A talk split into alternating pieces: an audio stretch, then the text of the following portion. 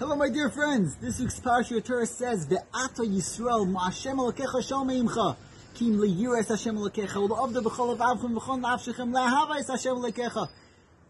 All these big madrigas, Ahavas Hashem, Yiras Hashem, it's something that a person works a whole lifetime. The Torah says, Ki'im, only HaKadosh Baruch Hu asked you this small thing. But if we look at the beginning of the pasuk, the Torah says, "Ve'ata Yisrael."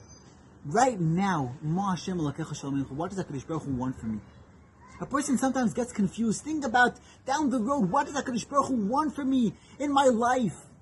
A person just needs to live with HaKadosh Baruch Hu, Ve'at Yisrael, right now, in this specific second.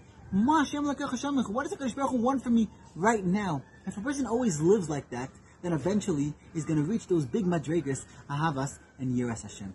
Have a great Shabbos.